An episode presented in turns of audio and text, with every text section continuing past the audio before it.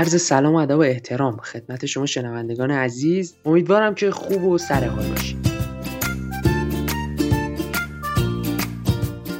خودروسازی با ساخت درشگاه بدون اسب وارد دنیای اقتصاد شده بود و تنها بعد از دو دهه با ساخت خودروهای اولیه مثل فورد مدل تی کمک های مالی برای خرید قسطی این خودروها توسط قشر متوسط مطرح شد.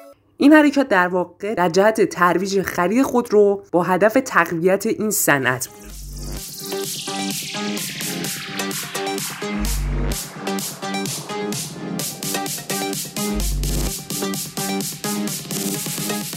صنایع خودرو شبکه گسترده ایه از روابط اقتصادی داخلی و بین المللی که در هر صورت وجود بحران های اقتصادی کل این شبکه ها و در نتیجه صنعت خودروسازی رو با اثرپذیری دچار بحران می‌کنه.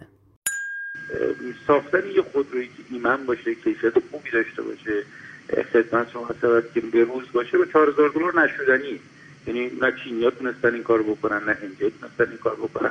نه الباقی دنیا می‌تونن این کار بکنن. کسی بتواند با چهار هزار دلار یه خودرویی بسازه که سطح ایمنی قابل قبولی داشته باشه و استانداردهای ایمنی و حالا دیگه رو پاس بکنه. اصلا شک نکنیم که فروشش در دنیا یا شاید خب. یه چیزی در سال بیش از چند میلیون دستگاه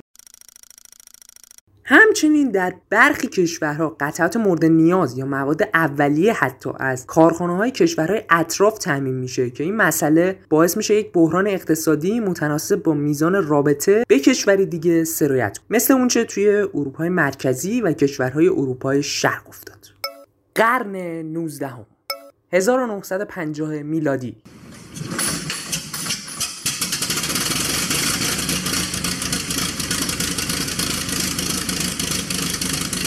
1970 میلادی.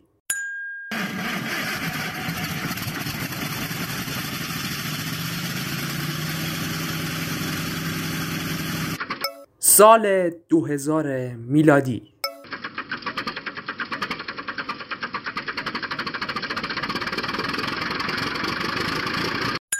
سال 2010 میلادی.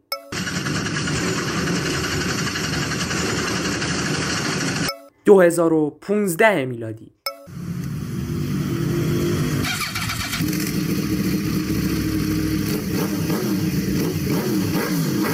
و سال 2018 میلادی. بله درسته. صدای خودروهای نسل جدید ساخته شده توسط انسان بی سر و صداست.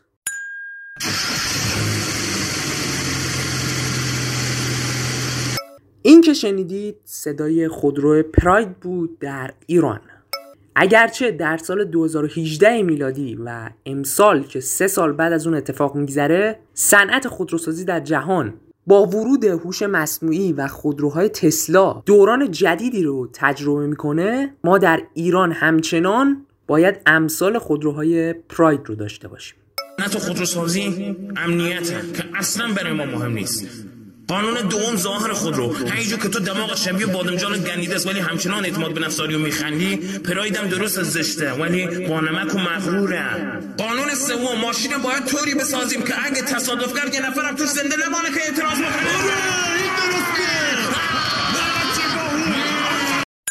البته این به این معنی نیست که ما نمی‌تونیم. قطعا با تغییر مدیریت و همچنین تغییر رویه که به جای مناسبی برسه قطعا نتیجه مناسبی خواهیم داشت. نتیجه که طی سالهای متمادی در صنعت خودروسازی جهان با هم مرور کردیم.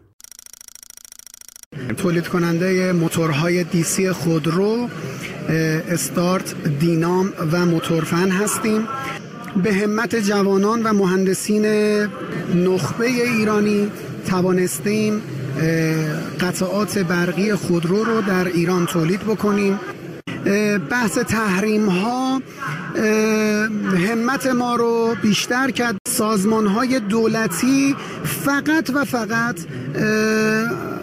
از روی نوشته یک قانون بسیار صفر و خشکی رو اعمال می‌کنن در جهت ضربه زدن به تولید. متاسفانه علا رقم شعارهای حمایتی که انجام میشه و داده میشه حمایت عملی از شرکت ها مخصوصا شرکت های تولیدی انجام نمیپذیرد همچنین جالب درباره بزرگی صنعت خودروسازی رو بدونید که به قدری بزرگ هست این صنعت که اگر دچار بحران بشه تبعات سنگینی به دنبال خواهد داشت. به گزارش مرکز تحقیقات خودرو کار در آمریکا این صنعت تنها در آمریکا بیش از 7 میلیون شغل در بخش خصوصی وابسته به صنایع خودرو ایجاد کرده که این آمار در کشورهای مختلف هم به همین میانگین کم یا زیاده.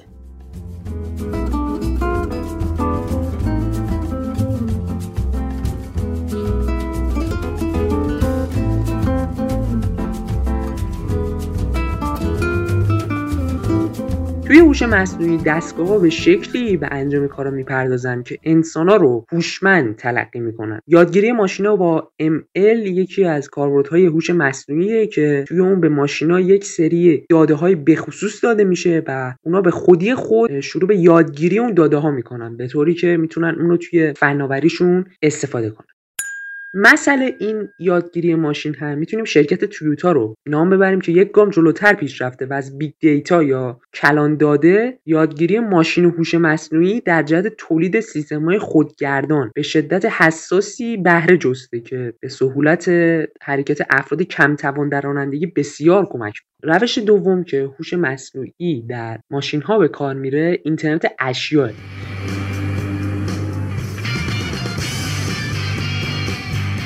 اینترنت اشیا رو می‌تونیم تاثیر انکار نشدنی روی صنعت خودروسازی بدونیم و همچنان مستعد قوی تر شدن در سالهای پیش. از جمله امکاناتی که اینترنت اشیا برای صاحبان خودروها و سیستم ها مزیت میبخشه و بهرهمند می‌کنه میشه به فروشندگان یا تولید کنندگان اشاره کرد که این سیستم ها رو از طریق نرم افزار بهروزرسانی سیستم فریمور خودروها رو بهروزرسانی می‌کنه. همچنین در صورتی که یک وسیله نقلیه در یک روز به خصوص برای سرویس برنامه‌ریزی شده باشه داده های مربوط به اون عملکرد خودرو به مرکز تولید کننده یا خدمات رسانی ارسال میشه. همچنین کمپانی هایی که دارای مجموعه وسایل نقلیه خودشون هستن می‌تونن با کمک پارامترهای امنیتی توسعه یافته به صورت یک شکل به مدیریت خودروهای خودشون بپردازن. این مورد در جلوگیری از دزدی هم بسیار موثر. همچنین در صورت وقوع موارد نیازمند فوریت های پزشکی سنسورهای هوشمند خودرو پرسنل پزشکی مربوطه رو برا می‌خونن و خواهند فرستاد. قابلیت پرطرفدار دیگه که هوش مصنوعی بسیار توش دخیله قابلیت های ادراکیه. خب می‌دونید که انقلاب رانندگی بدون راننده در گوشه و کنار خیابونها به مسیر خودش ادامه میده و افراد نه تنها شاهد بکارگیری قابلیت هوش مصنوعی در خودروهای کوچک خواهند بود بلکه کامیونهای 18 چرخی هم می‌بینن که مجموعه از کالاها با خودشون حمله می‌کنن. سیستم ادراکی باید عملکردی مثل یک انسان رو در تفسیر و تغییر شرایط واقعی داشته باشه برای انجام این کار هم داشتن فهم و آگاهی نسبت به داده های غیر ساختار یافته ضروریه. این دانش به کمک کسر بزرگی از داده های غیر ساخت یافته به دست میاد تا روی چگونگی نشون دادن عکس طبیعی به صورت همزمان با وقوع رخ داد تصمیم گیری صورت همچنین این قابلیت ادراکی قادر به کنترل شرایط عملیاتی پویا هست. یعنی در حال حاضر تولید کنندگان خودروها شروع به گنجاندن این نوع قابلیت ها توی خودروهای خودشون کردن که مثلش هم شرکت BMW که در همکاری با شرکت IBM تلاش کرده تا قابلیت های ادراکی رو به خودروی خودش بیافزونه